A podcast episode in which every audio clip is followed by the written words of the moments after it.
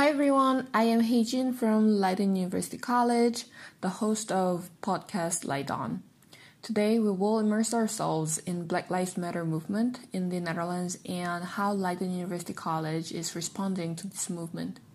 There have been multiple BLM protests in major cities in the Netherlands, including The Hague, Rotterdam, and Amsterdam. Here is an audio clip of BLM protest in The Hague. Dit doen we in ere van de vele trans mensen die gedood zijn door institutioneel racisme. Tony McDade, Nina Pop, Lexi en nog vele meer. Dit doen we in ere van de zwarte mensen en mensen van. This episode has two parts. In the first half, I will share the conversation that I had with Leila, a third year student um, at LUC. For the second part, Rumbizo, a second year student from Zimbabwe, will share her views on current situations. For now, we have Leila here. First of all, I understand that this topic can be heavy for many of us. Thanks, Leila, for coming here. Um, should we start with who you are? Hello, my name is Leila. Um, I'm a third year student at Leiden University College. Uh, I'm graduating in a month. Um, yeah, I'm um, I'm a black student. I'm originally Somali. I was born in the Netherlands uh, and grew up in England, so I'm essentially part of the diaspora, but I would identify as Somali. So the world is boiling as the BLM movement rises more than ever. I know that so many people were preparing for this moment. It seems like it is finally happening because different countries or continents have different history, regulations, culture, uh, etc. I thought that we might be able to have more nuanced understanding of BLM if we can, if you can tell us more about the movement in the Netherlands. Yeah. Okay. So uh, BLM stands for Black Lives Matter, and it's essentially a US-based organization that um, tackles uh, police brutality against um, African Americans or Black Americans in the US. Um, so it's an American organization, but we do have similar Dutch organizations. So uh, it's never easy to copy or paste a strategy that's used in a different context and apply it here. So we have our own organizations in the Netherlands. So one of them being Kick Out Zwarte Piet. And Zwarte Piet is like a tradition in the Netherlands that comes around every year where it's a children's uh, fest festivity. But the problem with this is that um, they paint themselves as blackface and put afros and um, put lipstick on. But um, it is based on that. However, it does tackle a lot of different things as well. For example, Zwarte Piet organised all the protests in the Netherlands um, in this current Black Lives Matter movement that's going on right now. Uh, there was one big one in Amsterdam recently, and there was a big one um, in The Hague and Rotterdam, and a few other cities as well, I believe. But um, so, what does that mean for me? Um, as someone who is black and as someone who has um, family in the US and you know this also happens in England, happens in the Netherlands. It's very close to home, um, and it's very painful. And um, the movements are so big, and it can it can get to a point where it's like super super overwhelming, and you just want to like tap out for a bit. You can't tap out because if you tap out, you know you're missing the opportunity to, to educate, you're missing the opportunity to talk to people, and um, like give because if you're not black you're not going to understand so all you can do is just talk and explain and educate right? So that also you're emotionally overwhelmed at the same time. Um, so yeah it just it's a it's a nice and a good movement for me um, because I think this time around it was it's been a very very big uh, it's been a very very big movement. And a lot of people are talking about it. A lot of people have changed their opinions about it. Um, a lot of people understand what Black Lives Matter mean means. It doesn't mean that uh, like white lives don't don't matter. It, it, it means that you know right now we're focusing on. Oh my god! Can you hear that? I think it is being recorded. Wait, should I just stop the Facebook? uh, yeah, I think so. Um, and then let's continue. Um, like. oh my god! I am sorry. Okay. You're so popular, Leila. I can hear all of your things. okay, I'm gonna quit my internet so it doesn't do that anymore. One second. I hope it stops. Quit. So, um, what's important is that when we say Black Lives Matter, we're not saying that white lives don't matter. We're not saying that all lives don't matter. It just means that we're focusing on the black ones right now because um, systematically black people have been oppressed for centuries um, through slavery and in the prison system. So yeah, and a lot of people are seeing that side of the coin right now. I've seen people who have changed their minds, especially on my Facebook feed. An important thing to um, to also realize is that even though I think I might be seeing change, I don't know um, if that change is actually happening because our social media and our news outlets are so uh, catered for us and we choose them because we like them. So you know i'm not going to go to a news a news outlet that basically doesn't believe in black lives matter I, I, won't i won't i won't see that side of the internet you know? So it's like okay i might see change but is change actually happening. So it's always this constant battle of um, what do i know? What do i see? Uh, is it true? Uh, is my news reliable? Is it not? But yeah all in all um, it's a tiring time but also uh, something that's very much needed in our society I am Asian and I think there are many non black allies in this movement. For those who want to participate and learn more about this movement, what's your view on the role of other races in, in this movement?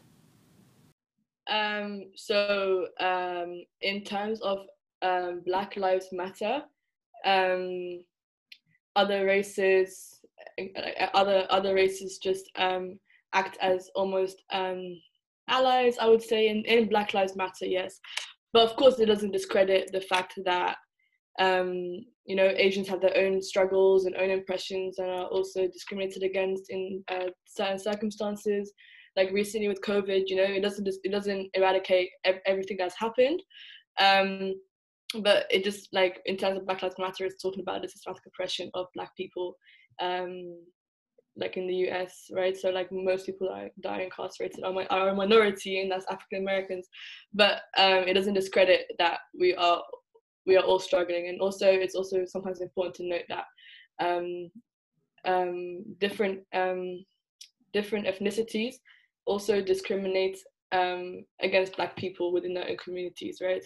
So um, yes, so it's a, it's a, it's a hard question, right? Because of course we know we're all minorities, so we're all struggling, but then we um, also tend to discriminate against each other sometimes um, in our communities, and it's present. Um, but in terms of Black Lives Matter, it, it, I think the role that different ethnicities would play is um, just support, um, help us educate, become an ally, you know, that kind of stuff. Talking about the allies, I see that we can read books, watch movies, listen to podcasts, read articles, etc. Is there anything that you want to tell the allies regarding what we should do or should not do to educate ourselves?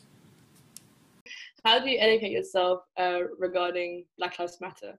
So, um, first and foremost, um, don't bother your black friends, right? So, importantly, what a lot of people have been doing is they've been asking their black friends, Oh, I see there's a movement going on. Can you explain it to me? Oh, I see that you're struggling in life. Like, uh, help me understand, you know? and that's fundamentally not the right way to do it like i've gotten those messages and i didn't like it because it's like i'm going through something really um, very close to home you know race plays a big role in my life in my everyday life i can't take my skin color off so it's like it just it's it's who i am and i feel it really intensely especially right now. And by you asking me to help you learn you um, are taking someone who's in a very vulnerable state and like exhausting their emotional uh, capabilities. And um, you know they're tired. We're tired you know?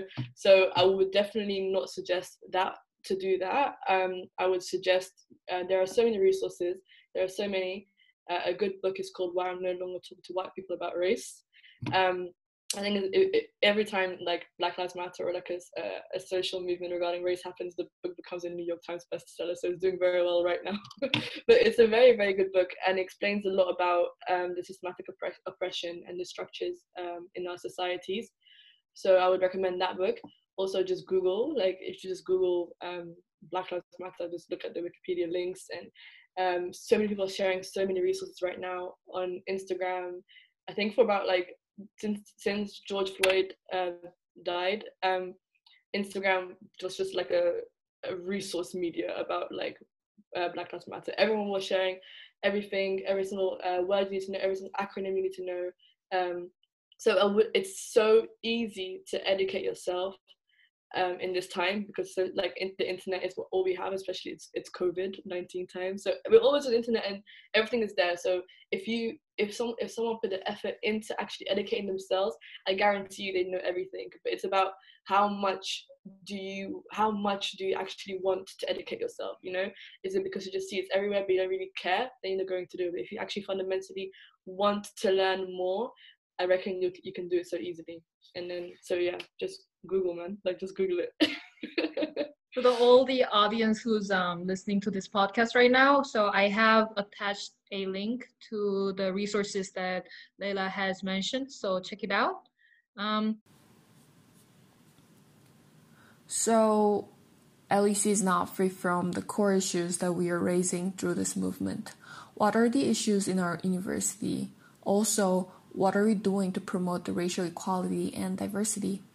Um, so I'll start with the town hall meetings and what that is. Um, so the town hall meetings um, came uh, from so Leiden University posted so uh, okay from the beginning. So the town hall meetings came because initially Leiden University posted a black square for hashtag Blackout Tuesday on their Instagram page, in which they received over 300 comments um, calling like calling Leiden University out of performative allyship um, because the students didn't see what um, the, student didn't, students didn't see the the um, they, they saw as performative because they couldn't see the same things within the institution. The, uh, people of color in our university and black people in our, in our university have uh, felt like they've been failed. So they were like, okay, don't post a black square and then not do anything within the institution, right? So then they were like, okay, this is a problem. So they created a town hall meeting in which professors are welcome, alumni are welcome, students are welcome, and let's um, talk about this and let's figure out an action plan uh, about how we can further discuss race and make this a university actually inclusive and actually actually diverse, right? So um, that's um, that's doing quite well. The dean is very responsive and has um, been very engaging in this and very a lot of professors are involved and sharing their opinions and students are vulnerable and also sharing their traumas and uh, harsh experiences they've had within the university. And um, yeah so that's what the town hall meetings are. Um, and the next question you were saying was you were saying? Um so i feel like you have talked about our issues right? Like what our issues are in this institution and we have talked about what yeah. Um, can you share more about like some of the concrete measures that LUC is taking, if there is any? Yeah, so um, one of the concrete measures that LUC has taken and is actually being finalized for the new first year uh, students in September is a mandatory first year course that tackles um, topics like race, gender, sexuality, um, so that there's a baseline for students, right? So that students come to the university then with uh, some kind of knowledge within the first year of like what all of these different things mean. Uh, if they if the students didn't know before, you'll be you'll be guaranteed that they'll know about these issues um, after their first year mandatory program. So that's very very good. That's already I think being finalized right now. But then obviously that's not enough because some of the problems are also at staff level, right? It's not only the students that don't know a lot of things. Sometimes staff don't know everything. You can't know everything. So staff also um, need to be held accountable. So I think that's where the action plan is going to be heading towards. If a, if a staff member, for example, uses a racial slur in class, um, what is how far will you take them? What is uh, how far will you take their accountability? You know, will they receive a, uh, a strike? Will they receive a punishment? Will they be fired? Like, what is your stance on these issues? Um, what is your stance? And basically, let us know, be transparent about how you're going to deal with these issues. We're not going to allow things to be hidden under a carpet anymore. We want to know, um, we want to know what the consequences are, um, what kind of apology is needed, who decides whether the apology uh, is valid. Um, is it the dean or is it the student who was who felt like they were being oppressed in class? so I think that's what we're heading towards right now. And so far, the conversation has been quite engaging. Sometimes it hasn't been. You know, you take a few steps forward, you take a few steps back. I think it's quite important to realize that um, these kinds of discussions, you know, they're not like they're not very easy. It won't be very linear. You might go forward and then you go back and then you go forward. Like so, um, yeah. Right now, currently speaking. I feel like we've been going back a little bit, but I have faith that um, at some point we'll have an actual plan that majority of people will be happy with, and um, yeah, and then the school will become inclusive and uh, more diverse, and actually put in the effort to do so. So yeah. Mm-hmm. As far as I know, the faculty and the student body are taking minutes of the meeting. So if you'd like to know more about what we discuss in the town hall meetings, please send an email to Leiden University College, or I have posted a link to LUC Race and Ethnicity group below, so check it out. Add for your podcast is that the which I forgot to mention, it's also something that the university is doing, is they are currently working on decolonizing the curriculum. So um, right now the curriculum is not decolonized, and uh, I'm one of the classes I know, for example, they're talking about like slaves, but they're talking about it from a white perspective, so like the slave owner's perspective, and that's a colonized curriculum, right? So they want to decolonize that right now in each major. There's at least one or two professors who are currently working on going through all of the uh, syllabi and um, adding, you know, a different variety of authors uh, rather than just white authors. So that's something that's quite important, and that's something, that the university is currently working on. It is a process that takes a lot of time because you have to make sure that the goal of the course is met, and um, a variety of authors are utilized, and um, that the objectives of the class are still. Um, so it's like they have to make sure they read all the sources and you know figure out if it matches, like put it in weekly themes and stuff like that. So it takes a lot of time, but it is kind of comforting to know that they are doing so right now. And um, yeah, so I just wanted to mention that.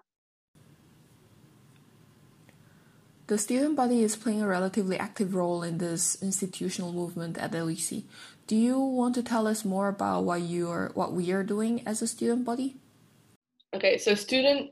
So when we look at our student committees under Fortuna, we have race and ethnicity, and I think that's also the university's uh, first point of contact when it comes to race, especially in the town hall meetings. Um, we have two lovely girls who are chairs of um, this committee, and they have been very like willing to support the faculty members in this process uh, to show student perspectives, and they are uh, they are very closely in touch with the BIPOC community um, in the university to make sure that their concerns and voices are heard and being passed on uh, at a staff level to the staff level. Um, so yeah, what do we want? I mean, like I said earlier, what we want is uh, transparency. What we want is accountability. What we want is actual diversity. What we want is actual inclusivity. We want honest marketing. We don't want to come to university um, that we expected was going to be actually diverse, and then when we come, we don't find the same diversity. We don't want to become your token black person or token Asian person for your uh, posters. We want uh, the truth um, to be, even if every university does it, that's not a valid excuse. We want honest marketing. We, we don't want to be misled when some people travel a globe to get to university and then they don't see what they actually um, applied for, right? They applied for a diverse community and they didn't get it. So I think that's very important to have to be um, truthful, um, to be transparent, to be actually inclusive, to provide more scholarships so that like social economic inclusivity as well. We want provide provide more scholarships uh, be more transparent about how much funding you get for these scholarships and uh, how much you can actually give out and how many like how much how many applicants you get how many do you reject uh, on what basis do you select who gets a scholarship who doesn't. Um, so yeah, I mean, we kind of know how the scholarship thing kind of works because we know you have to have a 3.0 average at least. But I mean, initially when you come to university, before you even have a GPA, how how are you selected, and what do we do if you travel the globe and you um, gain a scholarship, but you drop your 3.0 average by a little bit? Is your scholarship then taken away? Has the student wasted money because they can't stay at this university anymore and they have to go back home? So that's that's happened before in university, for example. And these are the things that we have to figure out in order to create an actual inclusive devi- um, environment in terms of economically, uh, socially, you know. So for those who would like to know more about financial aid system in LUC, please check out the first episode of this podcast. As you can see, these issues are very intricately related. You just mentioned that the diversity marketing is an issue. how diverse is our college? Right, I'm sure there are like on a few um, black people on the poster, and it's only like a few, so you think you know that's probably representative. And I come to the university, and in my year group, there's maybe five black students, or I think just maybe even less. Like there's just no one, and um, and I like to, you know, um, I, I I'd like to I stick to them as well because it's like you know if I go through something, it's like oh well, they'll understand and be easy, and I don't, I don't have to explain myself, but and it's a nice community for for me to be in a black community and i didn't receive that when i thought that would be there and i was very very surprised by seeing how white the university was and also um, socioeconomically how privileged the university was as well. Um, so these are like I didn't expect all these things, but I think that honest marketing would, um, if if they had portrayed themselves to not be so diverse, and I got there, I would have known, right? But I didn't know, so I came to university. and I was like, whoa, there's only like there's, there's like five of us in here, and that's not nice. Um, so yeah, I just yeah, I mean, I think they might be doing something regarding the marketing. I think the dean has mentioned something like that before. Um, I think a lot of people, a lot of people voiced their concerns regarding um, how kind of unethical it is, right? So um, I think they're going to change it, but I also don't know how they would um, do it. Then how to, how how how would they create um, an honest like poster for the university? um, I think that's something that needs to be also discussed with the students in order to come to an agreement about how we think that the portrayal will be truthful and also honest. Did you think there were going to be um, more Asians, uh, but then you arrived and were surprised, or did you expect it like this? I knew that it will be predominantly white and that we don't have many Koreans or Asians in general in our college. We have only one Korean, aka me, in our class, but now I think the student body is becoming more diverse as I see more Koreans and not only Koreans but also other Asian students in general. But to be fair, it was hard to find my footage in this community, but I'm not sure whether that is because of the fact that there are not many Asians. I generally struggle with the concept or the um, like idea of belonging, um, partially because of my multicultural background. Mm, yeah, yeah, I agree. Don't you feel like if we can have like a web page in our admission page that if we have like statistical analysis of student body, it will help, as in like how many people are from this part of region, how many people identify themselves as this, this, this. Do you think that will yeah. help?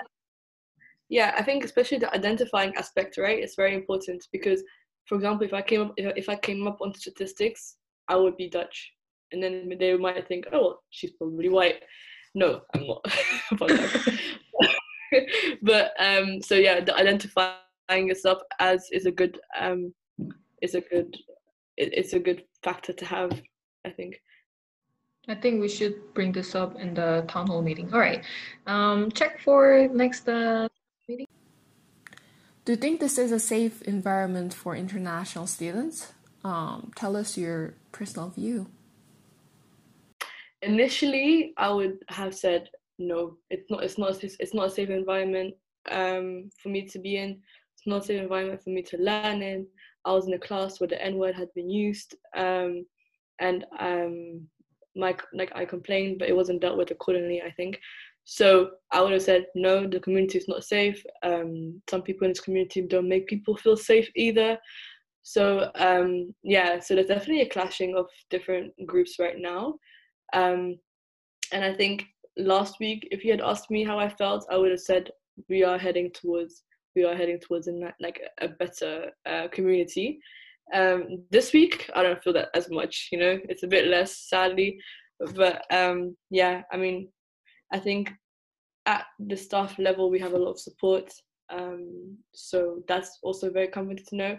And I think it's also really good. It's also really, really important to realize that our voices are being heard right now and that the power relation between staff and students of like students being too scared to speak up is kind of diminishing that we are now being vocal about these are the issues uh, this is what's wrong this is the change we want what do you think you know everyone is speaking up right now which is very vital and um, so that that kind of uh, hierarchy level is um, not um, terrifying anymore. So people are now um, more vocal. So I think with that in mind, with the staff support in mind, it is quite feasible to um, think that the university is heading to into a better direction um, in terms of in, um, race issues, diversity, inclusivity, and um, yeah, taking a lot of factors into account right now. So. As an Asian woman, I experience catcalling and harassment often when I go out. As far as I know, there are some initiatives to combat this anti Asian culture. There are some organizations that we can contact when we experience these types of discriminations. Um, do you have one for the black community? By the way, um, for our audience, our next topic to discuss um, will be on the Asian community in the Netherlands, so stay tuned. I haven't heard of anything like that before in my life, so I don't know if you have that actually. It's probably worth looking up. I'm not gonna say yes or no because I really don't know, but um, yeah, it's worth looking up. I mean, I'll send it to you, and if um, it exists, you can add it into like a resource link for this podcast. Yeah. All right, people. Um, I'm gonna also put that link if that exists. If it doesn't, you can start one. Um, thank you, Leila, for talking. Um, yeah, talking with me, talking to me. Uh, it was a really nice talk. I think um, I'm gonna stop stop recording right now. As far as I have looked upon so far, I didn't find any. Um, if any of you know something about this, please let me know, and I will post the link below.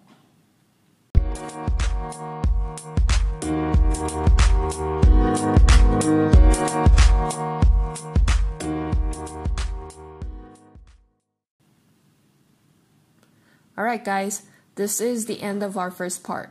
Stay tuned for the second part of this topic. Thanks, Leila, and to everyone who's listening to this podcast. If you have comments, feel free to leave voice messages via Anchor, and I will discuss it in part two. If possible, send me your uh, send me voice messages because I don't want to get your tone wrong while I read your messages. Also, I would like to thank Anne-Sophie Nesselhoff, who came up with the name of the podcast. Stay strong, everyone, and for now, I will peace out.